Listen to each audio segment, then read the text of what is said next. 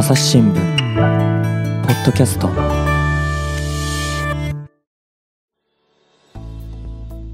朝日新聞の神田大輔です、えー今回はですね特別なゲストをお迎えしております国際連合国連広報センターの所長根本薫さんですよろしくお願いしますよろしくお願いします。えーそしてですね今回はイベント戦略事務局という部署がですね朝日新聞にあるんですがその鵜飼誠さんに進行をお願いしようと思いますお願いしますはい、よろしくお願いします。あ、根本さん、お久しぶりです、ね。お久しぶりです。はい。去年は本当にね、あのコロナ禍の中でいろんなこと起きましたけれども、あのこの番組自体もですね、去年11月の1日から始まって、えー SDGs シンプルに話そう。これはもうまさにね、根本さんが来なければいけない番組だっていうことですね。私たちもですね、いろいろ調整をしながら、この日を、今日の日を迎えたという、そんな感じですね。はい。えっ、と、リスナーの皆さんには、ちょっとだけ私の紹介もさせていただけたらと思います。えっ、と、私、イベント戦略事務局というところにおりまして、で、新聞社ってね、非常にこう、職種のデパートみたいなところがあって、えーまあ、財務やったり、会計やったり、それから、えっ、と、新規事業開発やったり、で、マーケティングやったり、そんな中で、えー2017年から SDGs に関するメディアの企画運用をやってまして、そのご縁がつながって、えー根本さんのところに、えーつながっていったっていう、そういう感じなんですが、えっ、と、今回はですね、まず、えー SDGs 日本での普及といえば、この方っていう根本薫さんとお話ができるということで、今日は楽しみにしてきましたので、よろしくお願いします。はい、よろしくお願いします。はい。えーっと、根本さんは、えーどんな人ですか？といきなり聞きますが。今ね、こうやって、はいあのマイクを目の前にして話してますけれども、私あの大学時代にはい。ラジオのディスクジョッキーをしたことがあって。でそこからそうですね、えーまず最初に就いた仕事というのがテレビ朝日だったんですが、テレビ朝日でアナウンス部に配属されました、うんでアナウンサーだったんですがもうアナウンサー失格でというのはえ？今でこそね、はい。こうやって標準語しゃべ喋ってますけれども関西弁関西イントネーションが強い。で上がり症っていうのでですね、もうこれ全然自分に向いてないとはい。でも生きていかなきゃいけないんでじゃあ自分に合った仕事って何かしらと思った時にですねあのーテレビ局の中でも報道局がありますね、はい。で報道局で、えー自分の足で稼いで取材してうん。でそれを記事にまとめてあるいは番組にまとめて、はい。えー伝えるというあの報道記者はいの仕。事に自分から志願して移ったんですよ。あ、そうだったんですね。はい。でそれで、えー朝日新聞の方々ともね、あの記者クラブでご一緒したり、はい。えーする機会があってはい。であの同じ朝日グループですから、えーテレビ朝日と朝日新聞社とよねはいそういう意味であのいろんなところでご一緒してきましたね。うんはい、それで、これね、一般企業えでえマスコミにいらっしゃって、そこから今の国連の仕事っていうのにつながるきっかけっていうのは何だったんですか？そうですね。はい。あの記者をしているう中で私は通産省ですね。今でいう経産省の記者クラブにいたんですけれども、えー日米自動車協議というあのうん。貿易問題があって非常に大きな政治課題だったんですけども、はい。それを取材してたんですね。えでさもアメリカのことを知っているかのような顔をして伝えてる自分。でもはい。全然アメリカのこと知らない、えーそれにですね、えー不甲斐なさを感じてしまってえはい。そ。れと冷戦が終わった後でですね、えーアメリカが唯一の超大国になってそのアメリカの論理理論というものを知りたい、うん。そう思ってそれで留学したんですよ。え会社を休んで会社を休んで。2年間休ませてもらってああ、いい会社ですね。いやー留学のための2年、えー、2年のあの給食制度を私のために作ってもらいました。へえ、素晴らしい。直談判して作ってもらって、きゅえー休職して、えーまた帰ってきますよという約束だったんですけれども、あの留学した先があー国連本部のあるニューヨークのコロンビア大学だったんですよね。うんうんうんうんであの学んでいる学校あの専門もですねえ国際関係論でまさにその国連で議論していることが大学で、えー、カンカン学が議論するさ対象だったんですよ。はあ。それで国連の人がたくさんですね、えー大学う大学院に来て教教えてくれるんですよね。ですごく近い存在として感じてしまって、で90年代の中頃だったんですけれども尾形貞子さんがですね、はい、国連難民高等弁務官として采配を振るってたんですよね、うん、えー、そういう時代でした、まあ、そういったことで、えー、私は UNHCR あるいは難民問題に関心を持ってしまって、うん、UNHCR のあのネパールの事務所でインターンとして受け入れてもらったんですよ。でそれがまあ大きな人生の転機につながったかなっていう感じです。もう留学中からそういう意味では現場につながってしかも、ええ、当時最先端で難民問題を取り組んでいらっしゃった国連の機関とのこう交流というかね情報提供を受けながら、ね。ええ、まさにそこでそこにもう飛び込み飛び込まざるを得なくなったと、ええ、実務と学問と、うん、はい、それから書くということ、うん、もうインターンシップをベースにしてですね私あの長い、えー、記事を文藝春秋社が出していた「正論」っていう雑誌がありましたけれども、うん、正論に出しました。おおそうだったんですね。はい、あ諸君です。すいません。そういう正論ではありません。はい、諸君です。はい、まあそういったね、そのジャーナリストとしての根本さん、改めて、まあ、そういう話を聞くのって私は初めてだったんですけど、ええ、やっぱりこうあの国連広報センターっていうイメージからするとですねあのどうしてもその対外的な広報戦略のトップでいらっしゃるっていうこと日本のねトップでいらっしゃるっていうこともあるんですけれどもそのご自身のやっぱり軸になっているパーパスというかそこから発した今の立場でいらっしゃるということが改めて分かって、うん、いやすごく感動しました。あの私がとてもラッキーなのは、うんはい、えー、今ね、えー、所属して、えー、いる組織のそのパーパスと、うん、自分自身のパーパスが限りなく合致する、一致するんですよね。ですので、ね、いろんな意味で無理がない。うん、えー組織が思っていることと自分自身が思っていることが限りなく重なるので、はい、まあ、あ人に説明するあるいは人に訴える時のその説得力っていうものは、うん、あの増すんじゃないかなっていうところはありますね。はい、でまあ、これ、私たち朝日新聞社の取り組みということでいうと、ええ、まあ、2015年にね、SDGs の採択がされた後に、えー、おそらくまあ16年の夏ぐらいだったかな。そのぐらいから編集局内のプロジェクトが始まって、で、17年からまあ積極的な報道が始まるっていう、そういうフェーズになりました。で、私が SDGs を知ったのはそのタイミングで、マーケティング本部、今、マーケティング戦略本部っていうところに、えー、移動することになって、そしたら、そこで SDGs をより多くの人に知ってもらうためのメディアをやってるんだと。で、そこには、国連候補センター、根本さんと、えー、一緒にやっている、そのサポートをしていただきながら、えー、こういう取り組みをしてるんだっていうことを知って、で、その後もね、あの、いろんな局面で、えー、青山の、あの、根本さんのオフィスに伺って、お話を伺ったり、ディスカッションしたり、こんなことできませんかっていうことをね、やってきた。それがまあ今の私の糧になっているというか、はい。あの国連ってですね、えーはい、えー、日本の国内に全部で30もの事務所があるんですよ。うん、であのえー、鵜飼さんに来ていただいたのは、はい、あ青山の青山学院大学の向かいにある国連大学という、はい、あのえー、日本にですね、えー、本部機能を持っている唯一の国連の組織なんですけれども、うん、あの中に私たちの事務所も棚子として入ってるんですよね、ええ、でそこに来ていただきましたね。うん、であの朝日新聞社はその2016年のな、はい、夏にチームが立ち上がって本格的な特集をもう2017年の初めからやってるわけですけれども、はい、メディアとしてはですね本当に早くから SDGs が大切だと、うん、えー、気づいてくださって、うん、で、えー、実際に紙面、えー、紙面のみならず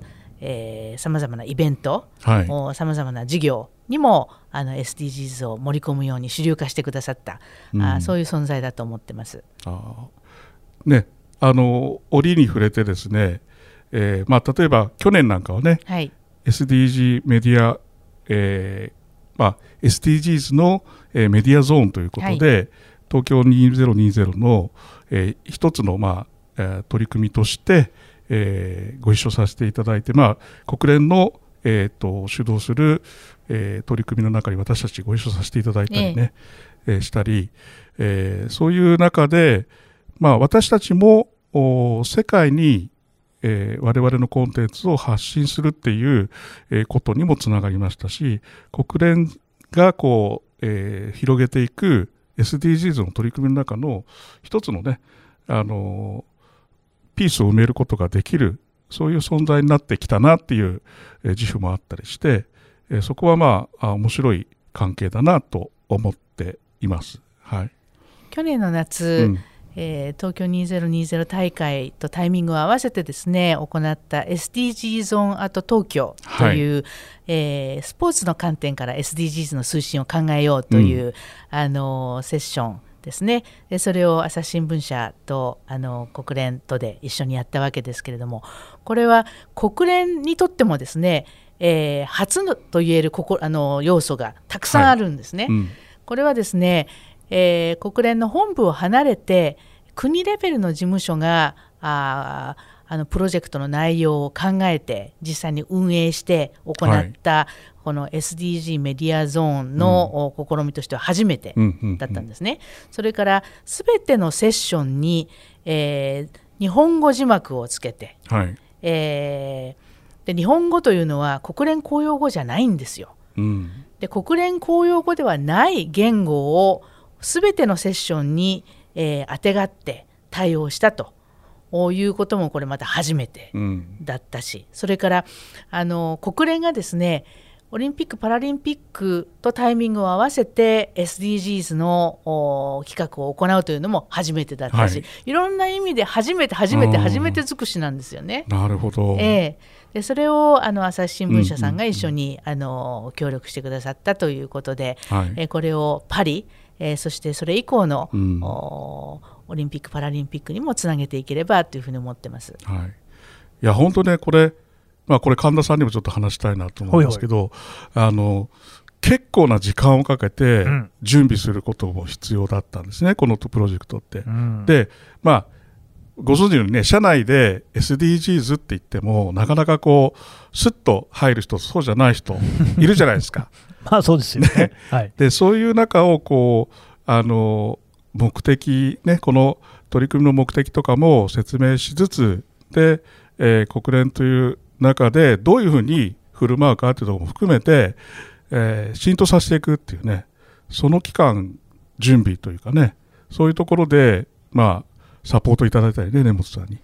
して、ここまで来たなっていう気がしますね。逆にこの SDGs って言葉って、ここ1年ぐらいで、本当にめちゃくちゃ浸透しましたよね。はい、それはやっぱりそういうこう積み重ねがあったからってことなんですか？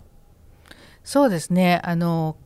広告会社の電通が毎年4月にあの SDGs の認知度調査の結果発表してるんですね。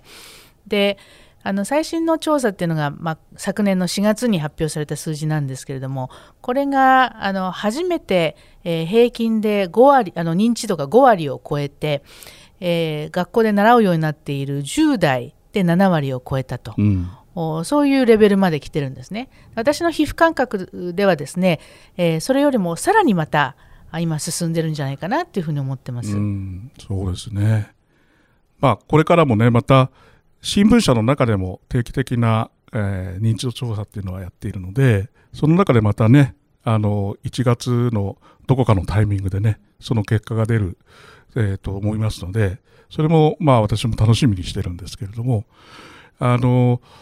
なんでしょう、この2021年っていうのが、この年がですね、えーと、SDGs にとってどんな年であったかっていうことと、まあ、今日お話ししたい内容っていうのはそこと、それから2022年度以降ですね、えー、私たちは、あるいはまあ主語、えー、国連はっていうことでもいいですし、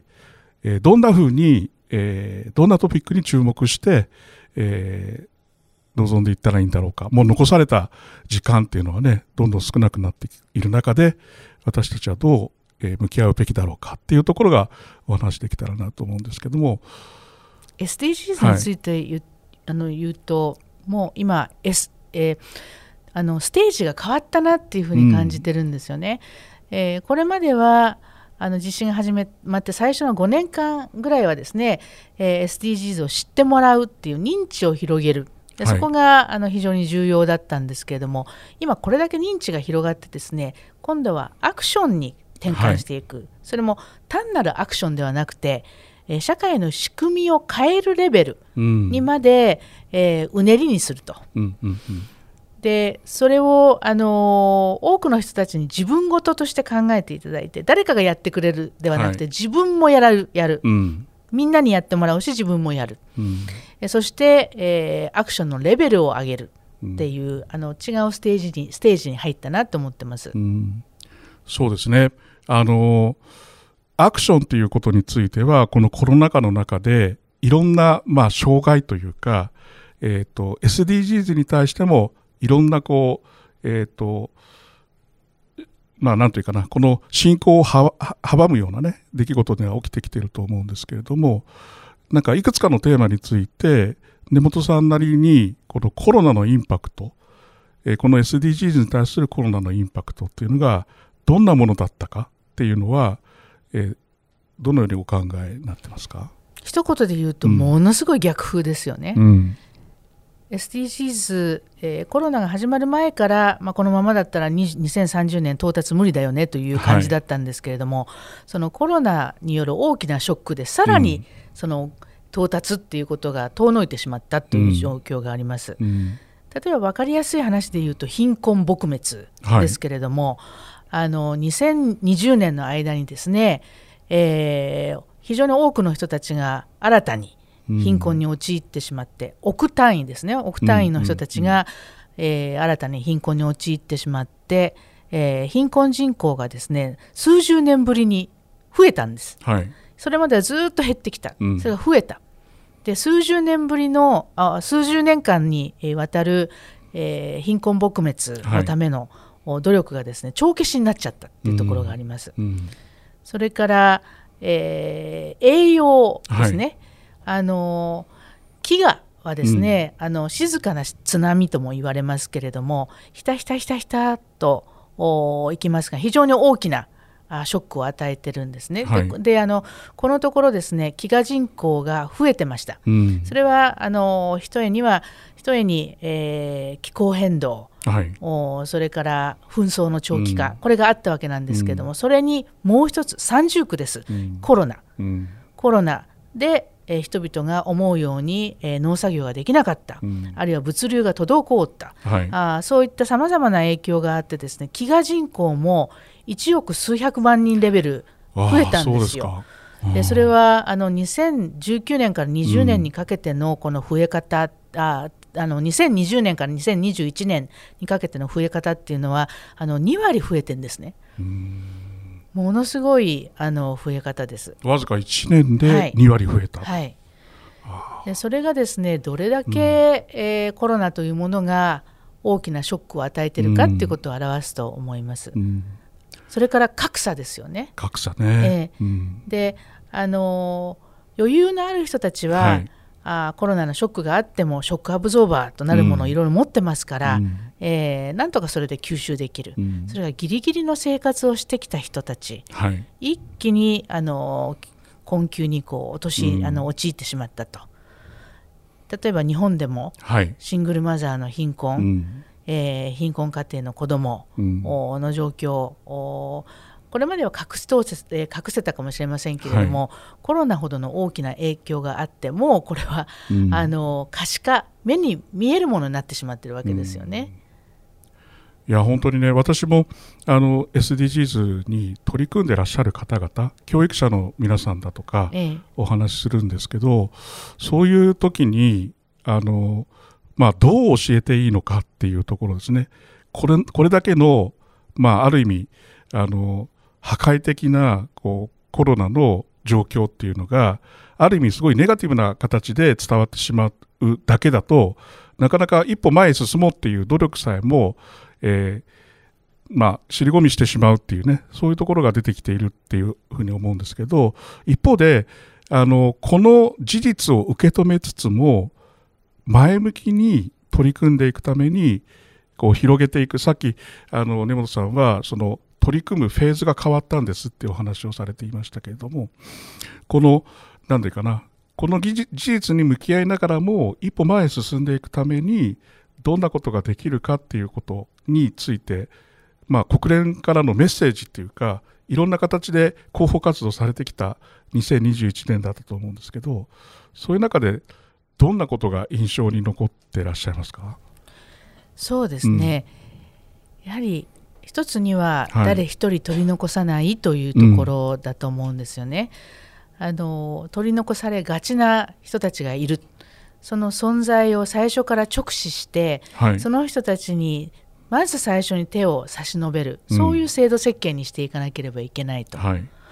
であのコロナもですね最初は医療健康の危機として始まりま始まりましたけれども瞬く間に雇用の危機金融の危機、えー、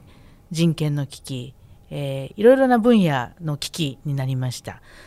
であのタコツボ的にですね狭い範囲だけを見て対症療法を考えるのではもう間に合わないわけですよね。うん、でいろいろな分野の専門家たちが手を携えて幅広い見地から対策を訴えていくと。うんいうことが非常に重要だと思うんです。でそういう枠組みが日本でも生まれましたよね。うん、えー、いろいろなあ関係者が共同で提言して、はい、でそれを例えば日本記者クラブで記者発表するとか、はい、いろいろな形で、えー、オンライン、えー、セミナーを開いて、えー、あのあの関心を持っている人たちに伝えたり、はい、いろんなことがありました。例えば考えてみてください、うん、あの給付金の話も最初国民っ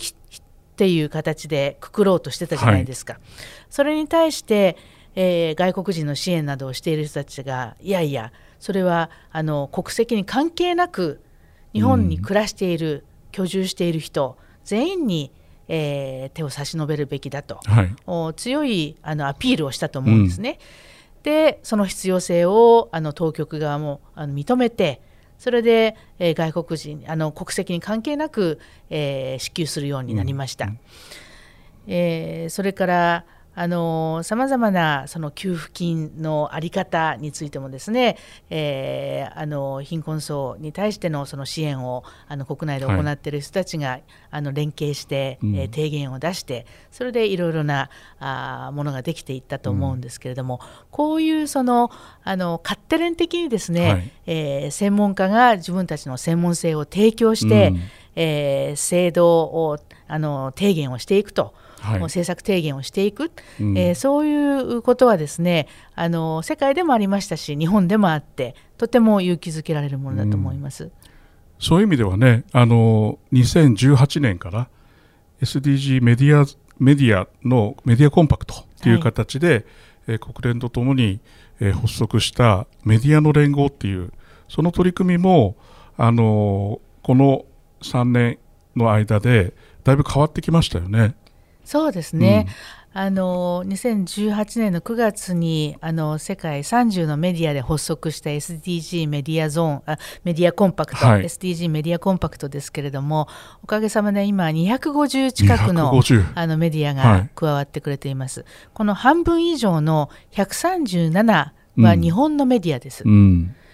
であの日本のメディアのですね特徴としてえー、全社を挙げて、はい、えー、キャンペーンをしていく、うん、あるいはその、えー、1回だけのキャンペーンではなくて、えー、継続的にあるいは多年度でキャンペーンを組んでいく、うん、えー、それそれから地域を巻き込んで、えー、キャンペーンを、はい、あの考えていく、うん、えー、そういうところがあの非常に心強い傾向だと思ってます。うん、そうですよね、まあ、去年たまたまいろんな露出が増えましたけど、そういう意味ではその前の段階で、えー、各社に持ち帰って、こんなことやりたい、あんなことやりたいっていうのが、だんだんこう発行していって、それがこう、いろんな形でね、表に出てきたっていう印象が私持ったんですよね。で、ちょっとだけ地盤ですけど、朝日新聞社もね、そういう意味では発足の時から、このあのメディアコンパクトに参加させていただいて、えっ、と、まあ、それをある意味旗印にいろんなことに取り組んでいくっていうね決意を示してきたっていうことはあのまあ、こういう場ですから、まあ、誇れるんじゃないかなと思っていて、それそれに、あの、その期待にね、応えないでいることを、えー、もう少し、まあ、自分の中にもね、えー、反省しつつ、えー、先に進めるような、さらに、さらに先に進めるような取り組みっていうのを考えて、えー、いかなきゃいけないなって思ってます。はい。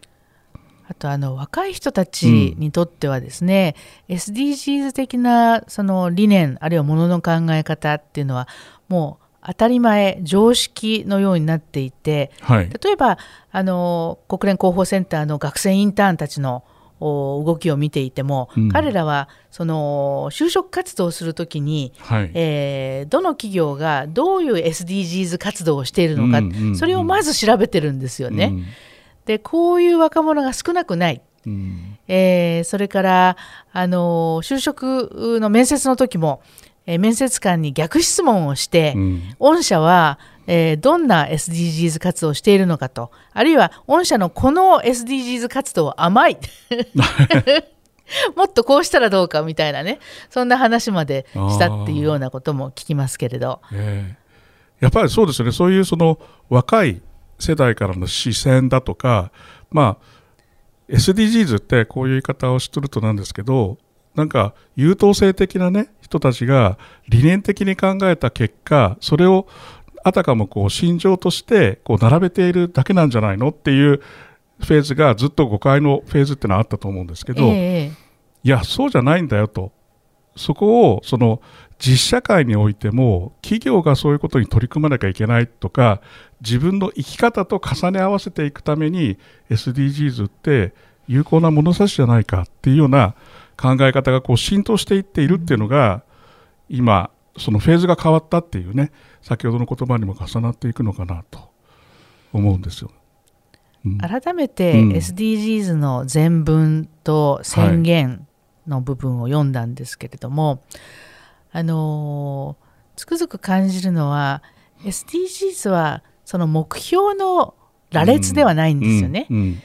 えー、こういう社会世界であってほしいという、はい、あの願い英語ではよくアスピレーションって言いますけれども、うん、あの願いが、えー、目標というようなものに重なってだからこそ野心的、うん、えー、それから希望の光というようなそんな要素があの強いんじゃないかなというふうに思います。うん、あのやっぱり世の中を大きく変換えー、変革して引っ張っていく、はい、あの暗いあの積み上げ型のものにはですね、なかなかそこまでの爆発力って生まれないと思うんですね。そうではなくてやはり多少つまあの背伸びしなければい。けない、はい、えー、かもしれないけれどもあの希望の光が照らしてくれる高みを、うん、あのみんなで力を合わせてえー、めがけて目指していこうと。いうものであるとやりやる気が出る、そうですよね。まあちょっとねあの違うかもしれないですけど例えば昨年なんか、ええ、総会において、ええ、BTS がねああいう形のパフォーマンスをしてそれが全世界に流れ熱狂するわけじゃないですか。そういう様子ってなかなか今までにそのこういう枠組み社会問題、国際問題解決するっていう中で、なかなか取られてこの、取られなかったアプローチじゃないかなっていうふうに思うんですけど、そのあたりってなんか、その国連の中だとか、その東京だとかニューヨークだとかのコミュニケーションの中で、どんなことが話題になりました？そうですね、うん、あの BTS については、はい、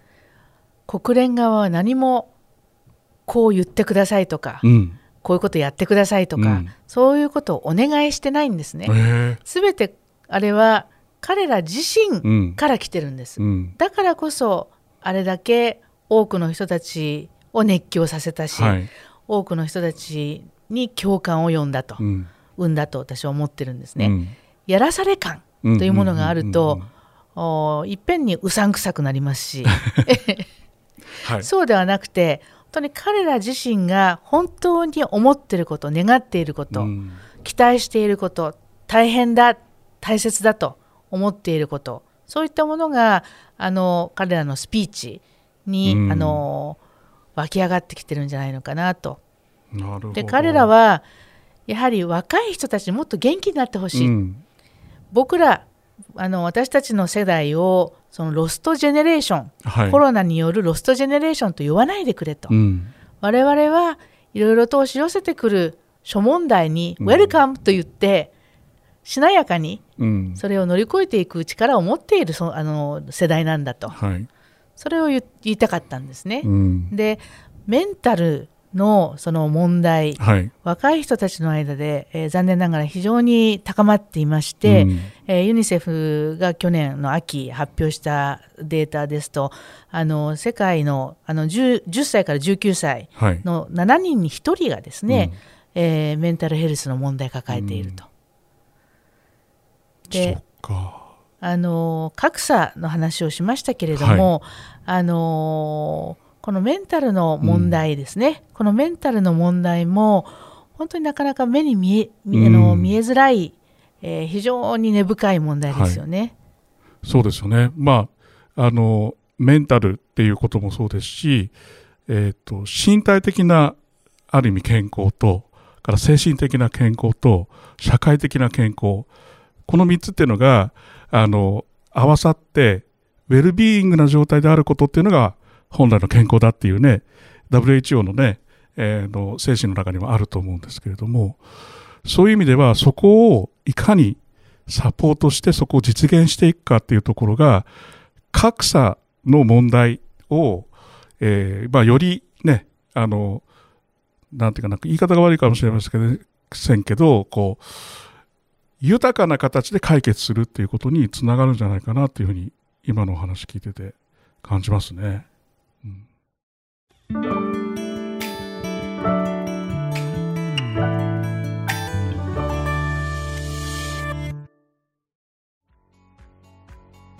私は朝日新聞歩きき。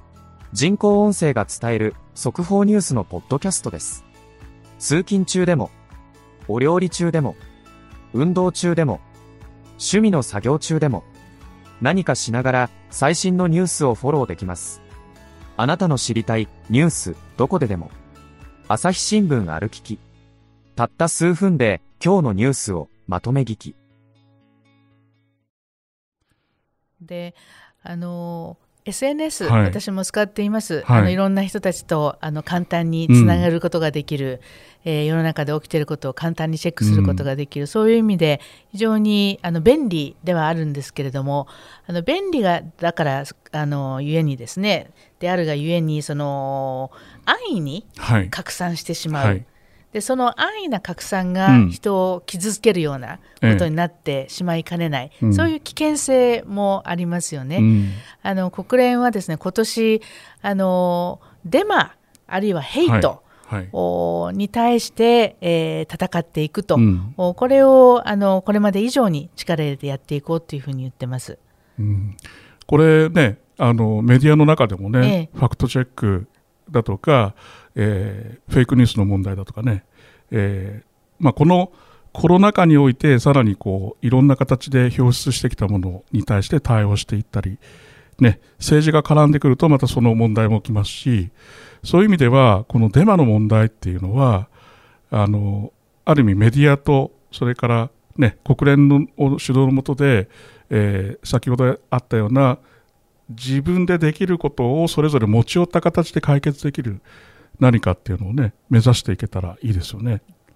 うん。そうですね。あのこれはまさにですね、メディアあーそれからあのソーシャルメディアのプラットフォーマー、はい、あーそして私たちのようなあの公的機関、えー手を携えてあの考えていかなければいけないことなんじゃないかなと思うんです。うん。であのヤングパワーがあの、うん。例えば気候変動対策を、はいはい。あの呼びかける運動の中でも炸裂しています。うん。えーでもですねあの一生懸命あの先頭に立って、えー気候行動に声を上げている子たちには残念ながらはい。非常にあの狡猾なデマとかですね、うん。あの攻撃っていうものが SNS で寄せられてるんですよね。うん。えーそれが彼らの、えー気持ちをくじくことになってしまう、はい、それからあのー、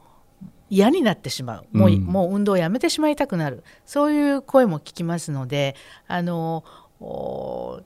どうやったら健全な形で、うん、えー、本来ソーシャルメディアっていうのは人と人がつながれる楽しいツールのはずですよね。はい。うん、えー、本来のその、えー、楽しくて、えー、そしてえ便利で有効な、はい。はい、あそういうツールであり続けるために、うん、えー、何ができるのかなというふうに思います。そうですね。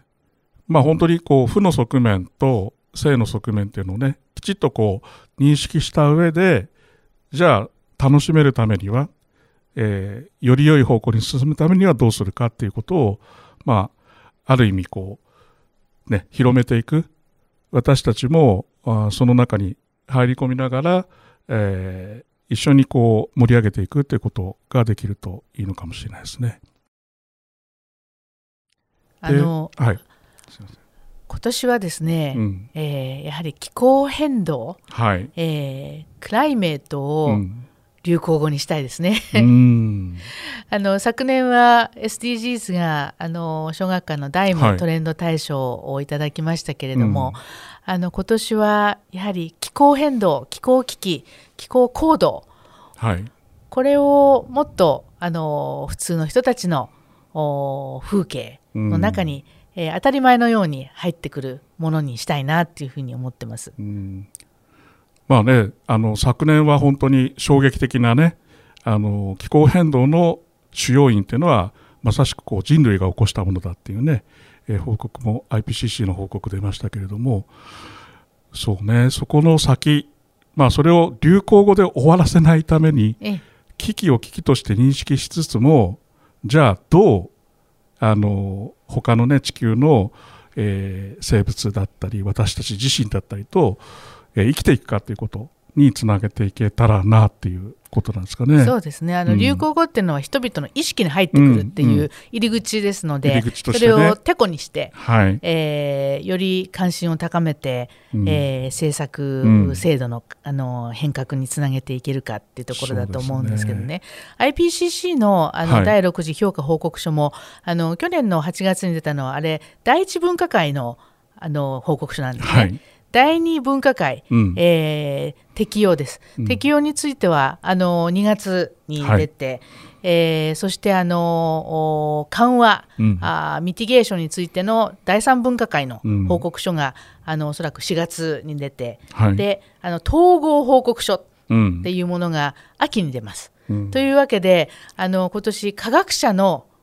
権威を持ったオーソリタティブな、はい、えー、気候の最前線についての、うんえー、発表報告書っていうのが、あのー、矢継ぎ早に出るんですよ。それはまだまだ注目しなきゃいけない、えー、ね、まさに今年。で COP27 が今度、うん、あのエジプトであります、はい、11月です。あの COP26 グラスゴーでありました。もちろんいろいろな成果はありましたけれども、でもあの1.5度未満に抑えるためにはですね、まあ、首の皮1枚でなんとかつながってるっていう感じですよね。うんこれをやっぱり確かなものにしていかなければいけないと。うん。でそのために個人レベルでできることもありますしそれから制度として、はい、あのどんどん変わっていってほしいこともありますし、うん、例えばあのお家の電力をですね、うん、えー、再生可能エネルギー中心の電力会社に変えるとかこれは誰でもできることだったりするわけではいでね。うん、あのインパクトの大きなアクションですよね。まあ、本当そのねあの、自分ごとっていうことをよく言われますけれども、あの、一歩踏み出すことを躊躇せずにね、あの、やってみるっていうこと、それが楽しいことにつながっていくとね、えー、いいなと思いますね。で、えっ、ー、と、なんだろうな、その地球のことって、地球にいいことっていうのは結構苦しいイメージもあったりするんですけど、あの課題が大きくて。まあ自分にとっていいことっていうのは、それは自分にとっても心地いいことですし、あと何より、その自分の大切な人がね、喜んでくださるっていう、そういうところって接点見つけていくとあると思うので、そこをね、ぜひ第一歩にして、皆さんがこう自分ごと気候を軸に第一歩を踏み出すっていうことをね、できたらいいかなっていうふうに思います。はい。で、ちょっと最後にですね、いくつかお質問ご質問したいと思うんですね。そのメディアとしてあのまあ、私もその記者をやってるわけではないですけど、え、メディアとして、えーと、根本さんに、えーと、どこんなこんなことってどうお考えかっていうのを聞きたいポイントがあってで一つは、えー、この SDGs を、まあ、日本から世界にどんな形でインパクトある、えー、取り組みとして発信できるかっていうこと。そういうところってなんかあのどんな分野だったりどういう方法だったりっていうことで、えーと、アイディアというか、えー、思いってありますか？たくさんあると思います。うん、あの日本の方々が気づいていないだけで、はい、それは世界の最前線を行く例でしょ、うん、と。うん、おで普遍的なメッセージを持っている、はい、事例ってたくさんあると思うんですね。例えば福島です。あの原発事故がありました。あそれを乗り越えるためにあの住民の方々地域を挙げていろいろな取り組みをされてきたと思います。はいえー、この事例というのはですねもっともっとあの、うん、世界に発信されるべきではないのかなというふうに思います。えー、国連には国連防災機関という、はい、あのえー、組織があってこのトップはあの水鳥、えー、事務総長特別代表日本人のうん。うん、あの方なんですけれどもあの彼女はその2015年3月に、えー、仙台で行われたあ第3回、えー、国連、えー、世界防災会議でまとまった仙台防災枠組みってものがあるんですね、うん、えー、仙台でまとまった世界の防災戦略ですよ、ええ。ー、これはあの SDGs の発射台にもなってますし、うん、えー、パリ協定にもつながってるものなんですよね。うんでこれのあのストックテイキングがですね、はい、今年行われます、うん、こういう場面で先ほど申し上げた福島の事例であったりさまざまなその防災取り組みで、えー、普遍的なメッセージを持っている事例を、はい、あのどんどんあの世界に向けて発表してほしいなというふうに思うんですね。うん。うん、あるいはあの1月4日から始まるはずだったあの、えー、核兵器不拡散条約、はいえー、締約国締約国によるあの再検討会議です、うん、これはあの延期になってしまいましたけれどもあの軍縮核軍縮にとっての重要な年である、はい、えー、それからあの3月にはあ核兵器禁止条約の第1回締約,、締約国会議があある。えー、そういったさまざまな核軍縮を取り巻く大きな動きがある、はい、あの予定されています。うんうん核についてはもう被爆者の方々が声を上げて世界に対してその非人道的な影響について語ってきてくださったからこそ、今ここに私たちはあここまで来れてると思うんですよね。はい、こういったあのあのえー、被爆者の方々の声をですね、うん、将来につなげていこうということで若者たちが頑張ってるんですよね。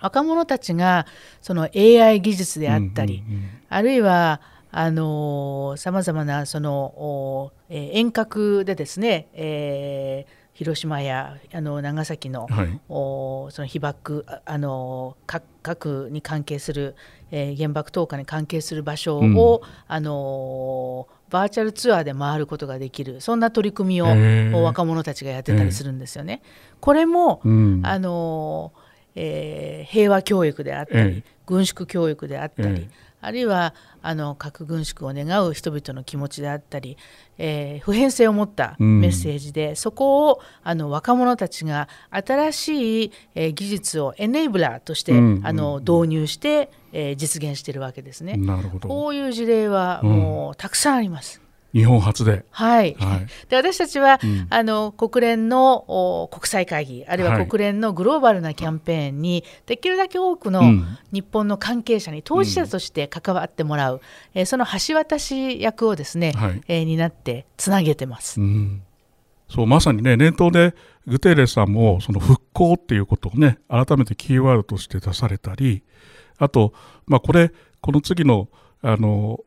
2030年以降 SDGs がまあなくなるわけではなくてどんな形に変わっていくかっていうところにつながるかと思うんですけどその平和の問題核の問題っていうねまだ未解決の部分についてどう向き合って日本だからこそ発信できることは何なのかっていうねそこは本当重要なテーマだと私も思いますね。はい。うんまあ、今後今ちょっとお話ししたところもあるんですけれども2030年以降の枠組みこれまあ SDGs がまだね、えー、と2030年という期限を迎えない前にする話ではないかもしれないんですけどでもこれっておそらくその先に続くための何かっていうのが始まっていくんだと思うんですけどその形だったりやり方っていうのはどんなことが起こってくるんでしょうかね。これちょっと想像になっちゃうかもしれないんですが、もし分かっていることがあれば、どんな枠組みで進めていくんだろうなっていうところが、えー、あればお話しいただきたいんですけど。はい。うん、あの2023年、はい、来年ですね、はい、来年は SDGs の実施の15年間の中のちょうど折り返し地点地点なんですね。そうですね。15年の7年。えー、そうです。で、はい、8年目に当たって、ですので、あの非常に重要な年、うん、えー、それと同時にですね、あの4年に1回首脳レベルで SDGs について進捗を点検して話し合う SDG サミットって開かれるんですけれども、うん、えー、前回が2019年でした、うん、プラス4で2023年、来年です。はい、それから、あのーえー、あのあのアントニオ・グテーレス事務総長がですね、えー、ぜひやりたいと言っているサミットとして、うん、あの Summit for the Future という、うん、あの未来のことをあの未来のですね大きなその課題について話し合うサミットを開きたいと。はい。えー、それに加えて日本は来年、うん、あの G7 の議長国ですから、いろいろな大きなあ課題があの世界そしてあの日本に降りかかってくるわけですよね。はい。うんえー、まずその来年というそのあの折り返し地点をどう迎えるのか、はい、そこに全力を挙げたいと思いますけれども、うん、あの SDGs の前身の MDGs を考えてみるとですね MDGs2015 年が最終年でした。はいで2012年にはあのリオで、えー、あった、うん、あ地球あの環境会議、はい、えー、から20年のリオプラス20という国連の環境の会議があって、うん、でここで、えー、 Sustainable Development Goals というようなものの考え方が生まれてきたわけなんですよね。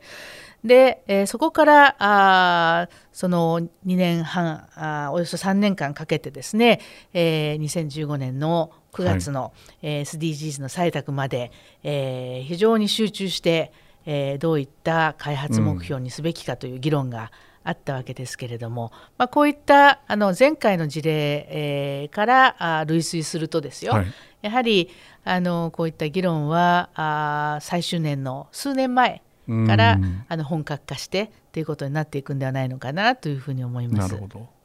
まだちょっと早いですね。ちょっと早いですね。まだ折り返しをまず第一にと。えええ、やはりあの2030年できるだけあの目標達成に近づける。はいはい、そこがあ今の段階では、えー、一番に考えなければいけないところではないかなと。いやでも本当改めてですね、ええ、あのまあ、最後の話なんて SDGs がどうできたかっていうところに対する、まあ、コメントだったんですけど、まあ、そのその歴史の部分っていうのを振り返って、えー、お話しいただいたのとこれから何が起きるのかっていうところですね、まあ、折り返しも、えー、しっかりと迎えた上で、えー、その達成に向けての努力をしつつその先の議論にどうつなげていくかっていうところの、えー、進め方進み方っていうかねそういうところのイメージが、え、改めてお聞きできたのであの私としてもなんかなんだろうなその2030年が終わったら、えー、SDGs おしまいですよっていうふうに考えてしまう人も多くてその達成不達成のところで評価するということにどうしてもこだわってしまう人も多いのでそこをこうほぐしていくための,、ね、あのきっかけというか材料にしてお話できたらなと思いました。はい。やはり重要なのは、方向性として、そちらの方向に、あの SDGs が目指す、えー、SDGs を含むあの持続可能な開発のための2030アジェンダが目指している方向に社会が、はい、世界が動いているのか、うん、これが一番重要なことなんじゃないのかなと思うんです。ええ、であの2015年というのは、うん、えー、後の教科書に歴史の教科書に載ると私は思うんですけれども、はい、一つには SDGs が生まれました、うん、もう一つはパリ協定が生まれました、はい、パリ協定は2030年で終わりではないですね。うん。えー、2050年のネットゼロエミッションを言ってるわけですから、はい、あのそれからそのあの後も、うん、おあの視野に置いて、えー、世界を引っ張っていくわけですね。はい、えー、車軸の両輪一つは SDGs そして、えー、もう一つにはパリ協定があって、うん、パリ協定は2030年で終わりではない、うん、えー、そういう中で上手にこう、えー、移り変わりというあるいは乗り換わりというものも作りながら、はい方向性として目指すところにちゃんと動かしていくと。うん、なるほど。はい。いや、あの、メディア企業としての役割もそうですし、個人としての役割だったり、あの覚悟というかね、そういうところも改めて、えー、考えさせる、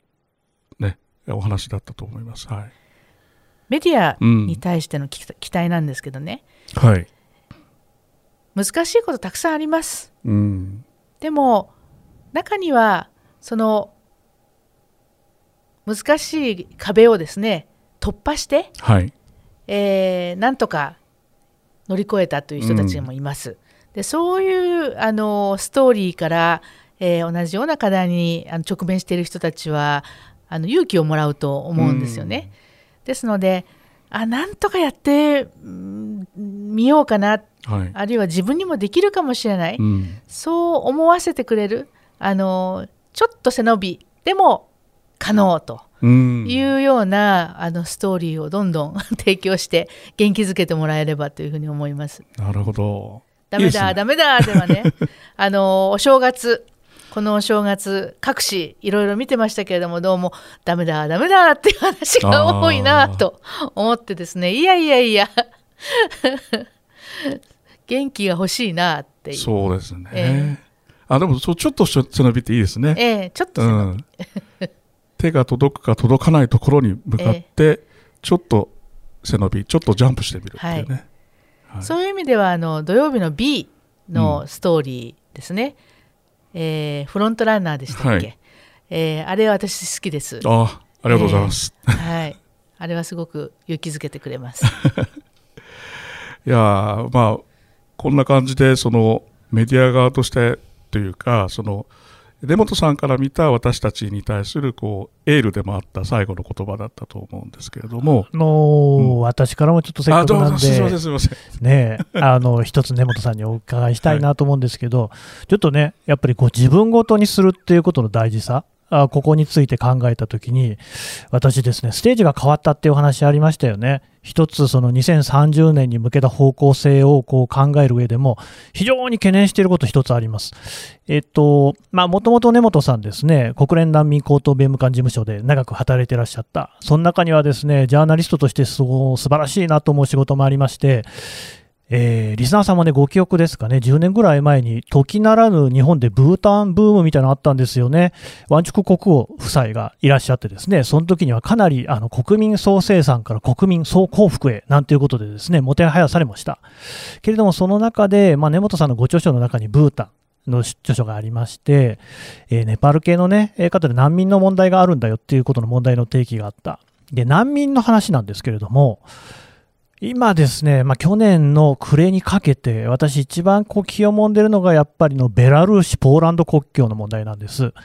あそこにですね、ベラルーシ側が中東の、例えばシリア、イラクであったりとか、アフガニスタンであったり、私はあのイランにですね、えー、4年弱ぐらいいたんですけれども、えー、2015年に欧州難民危機というのがありました。それをあの中東側から取材をしてたんですが、まあ、そういった国々の人たちにベラルーシがビザを出し、難民たちを招き入れ、そしてポーランド国境に押し出し、ポーランド側はしかしですね、今の政権というのは難民の受け入れを拒んでいるんですね。で、なおかつ、まあ、そこには、あの、最後にいるのはドイツであるし、その後ろにはさらにスウェーデンとかですね、北欧の国々。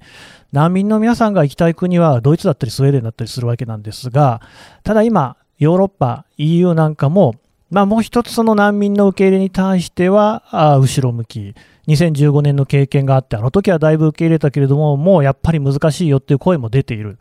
で、そういう難しい状況の中で、ポーランドで何が行われているかっていうと、まあ、難民をこうベラルーシ側に押し戻すと。で、行き場をなくした難民の皆さんは、ベラルーシで寒い冬にですね、えー、倉庫のようなところにいて、行き場を失っている。まあ、あるいはそのね、本国に戻るってこともあるみたいですけれども、あの問題で何がステージが変わったかっていうと、難民が兵器として扱われているっていうそういう発言がありました。実際そうだと思います。安全保障上の問題として、難民を受け入れたくないというそういう心理を利用、悪用するっていうようなことが出てきてしまった。大変こう、なんか辛い話だなと思ってるんですけれども、根本さん、ああいう状況ってね、今後しかし、また起こるんじゃないかなって気もしてるんですけれども、どうでしょう？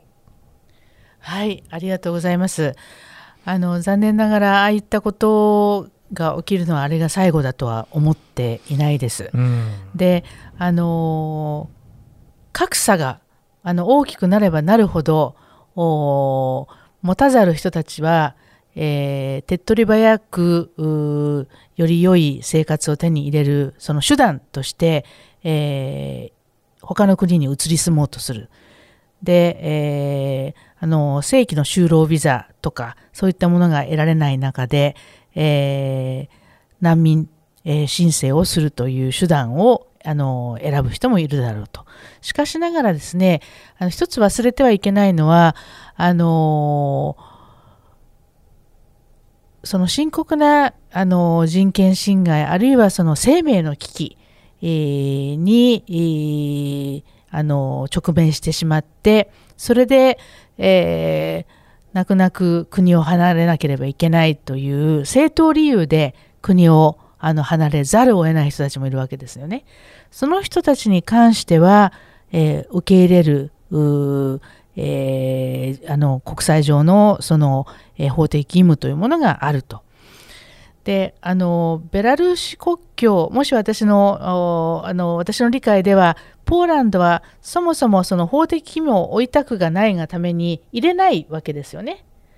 ですので、ベラルーシ側に溜まってしまっていると。そうですね。で、まあ、非常に少ない、えー、数の人たちがなんとかくぐり抜けて、うんうんね、えー、ポーランド側に抜けて、で、その後、まあ、あドイツなり、に、えー、あの移動してっていうことなんだと思いますけれどもさまざまなその法的義務を負う負うことになってしまうということをポーランド側も分かってるわけですからそもそも入れないというわけですね。ですのでここは本当にあの国際法上の義務のうーん、まあ、空白地帯とでも言いましょうかあのそこのところでまあなんとか止めているというところですけれどもあのやはりえー、簡単な会はないです。そうです、ね、簡単な会はない。えー、ですので、あのー、その出身国も含めて、より安定化して、でより、えー、人並みの生活ができるような、そこまで、えー、気が遠くなるほど大変な作業ではありますけれども、底上げをしていかないと解決ならないというところですよね。あの私はですね、まあ、15年間あの、国連難民高等弁務官事務所に、あの在籍してました。最後の方ではちょっと疲れた部分がありました。それはなぜかというと、ずっといたちごっこのような同じことの堂々巡りになってしまうんですね。で、人道援助だけではもう解決できない。人道援助に解はないわけです。やはり政治が動かないわけには、そうです、ね、もう、あの、えー、解がない。というところで、まあ、今はあの組織は変わりましたけれども、はい、あのある種そのかあの、えー、まあ、広報発信という形ではありますけれどもあの難民を生まないための社会づくりには何が大切なのかとそこの根本のところもあの議論をしていかなければいけないなというふうに思ってます。私の友人にもその国連難民高等弁務官事務所で働いている人がいましてですね。で非常にやっぱり国連の機関としても難しいんだなと思ったのは国連というと日本では割とですねその国とねの上にいるような存在っていうふうに思われがちなのかなと思うんですけれども、むしろその各国に派遣されている、ね、国連の職員、国連の機関の職員の方々っていうのは、その国に合わせて行動しなきゃいけないということもある、難民の問題一つとっても、ですねその国の国情に全く反するような、政治に全く反するようなことがじゃあできるのかというと、それはやっぱり難しいっていうような側面がある。さまざまなそういう縛りがありながら、でも、その SDGs みたいな考えっていうのが素晴らしいなと思うのは、そういうね、国の違いなんかも超えて、大きい理念としてこういうこと大事だよっていうところが、どうやらでも、人のレベル、個人のレベルでだんだん浸透していくことによって、それが政治であったり、国情にも反映していくっていうね、そういうところなんじゃないのかなと思ってるんですよ。で、だからその難民の問題って確かにめちゃくちゃ複雑で、あの一様にはね言えないっていうところがあるんですけれども一番こうやっぱりねその2030年に向けて考えなきゃいけないところっていうのはその方向性っていうねあの根本さんがおっしゃったところがまさにそこなのかなと。そこがはっきりしていけばいいな。だ今回のその難民の問題に関してもあれはやっぱりダメだろうっていうことが国際社会の中でちゃんと認識されるんであればあまだ救いはあるのかなっていうふうには思ってるんですけれども。どうでしょうね。あの SDGs の理念の中でですね、あの私にとって2つ非常に強いメッセージがあってですね1つは、えー、冒頭にお話しした誰一人取り残さないということなんですけれどももう一つがその先進国そして途上国の別なく、えー、全ての国に適用されるというところなんですね。うんでこれはいろいろな分断を乗り越える、えー、一つの突破口だなというふうにあのこれを見た時思いました。というのは例えば開発開発は伝統的に途上国のものだと。はい、途上国があのお金を出してくれる先進国に対して説明責任を負うんだと。で、えー、先進国は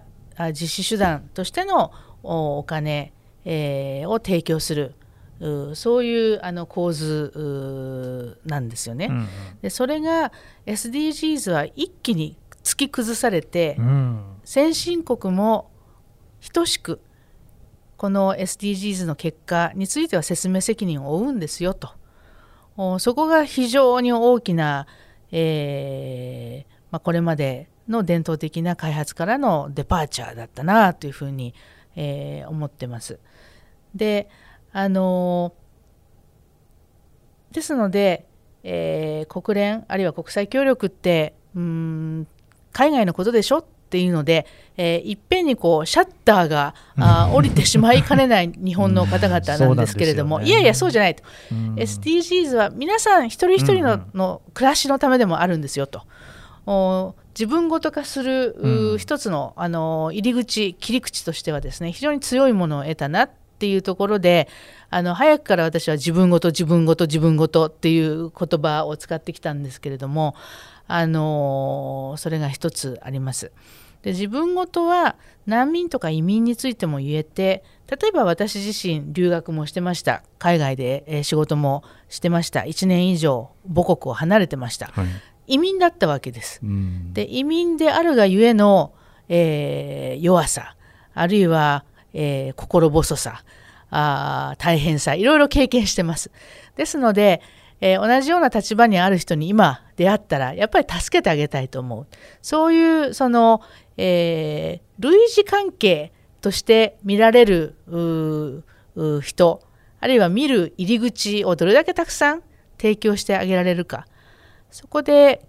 まあ、共感ってものをもっと広げていけるのかなっていうふうに思ったりもします。本当ね、僕も思うのは、ポーランド・ベルラルーシ国境問題を知ると、多分あの皆さんもですね、コンビニとかスーパー行った時の店員さん、あの明らかに日本人とは違う見た目の方、いっぱいいらっしゃると思うんですけれども、日本にも移民たくさんいるっていうのは、もう目の当たりにできるわけですよね。そんな彼ら、彼女らに対して、ちょっと優しくなれるかもしれないみたいなところからでも全然いいんじゃないかなっていう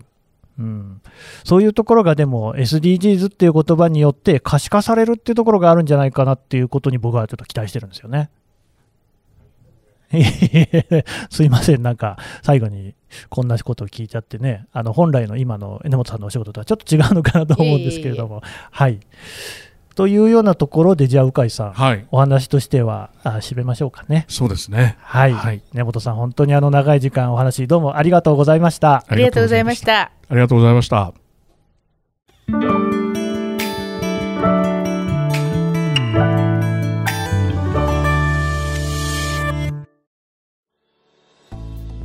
はい、えー、国連広報センター所長の根本薫さん、そして朝日新聞社のですねイベント戦略事務局の鵜飼誠さん、お話を聞いてきました。さて、まずあの根本さんの方からですねお知らせがございます。はい、ありがとうございます。あの国連職員になる登竜門としてですね、ジュニアプロフェッショナルオフィサー JPO という制度があります。えー、これはあの日本政府の外務省があの主催しているものなんですけれどもこの JPO 制度のですね事前登録それからあの応募の受付が行われています、えー、締め切りは3月7日です。あの私自身も JPO を皮切りにして国連職員になりました。より多くの方々に関心を持ってアプライしていただければというふうに思ってます。ありがとうございます。ね日本人はねちょっと国連職員足んないんですよね。分担金に比してね。えっと、それから鵜飼さん、あのまあ、朝日新聞社ではですね、まあ、朝日地球会議っていうイベントを開いていて、はい、去年は希望と行動が世界を変える、これが6回目の、ね、テーマだったということで、でね、今でもしかしこれは見ることができるんですよね。はい。あのー、今ですね、朝日地球会議と検索していただけると、あのトップのところに朝日新聞社の朝デジのコンテンツとしてですね、アーカイブの動画が上がってきますので、こちらでご覧いただくことができます。はい。で、これはですね、このポッドキャストの概要欄からもですね、リンクを貼っておこうと思いますので、えー、ぜひご覧をいただければと思います。改めまして、根本さん、岡井さん、どうもありがとうございました。ありがとうございました。ありがとうございました。朝日新聞ポッドキャスト、朝日新聞の神田大輔がお送りしました。それではまたお会いしましょう。この番組では、リスナーの皆様からのご意見、ご感想を募集しています。概要欄の投稿フォームからぜひお寄せください。ツイッターやメールでも受け付けています。ツイッターでは番組情報を随時紹介しています。アットマーク朝日ポッドキャスト朝日新聞ポッドキャストで検索してみてください。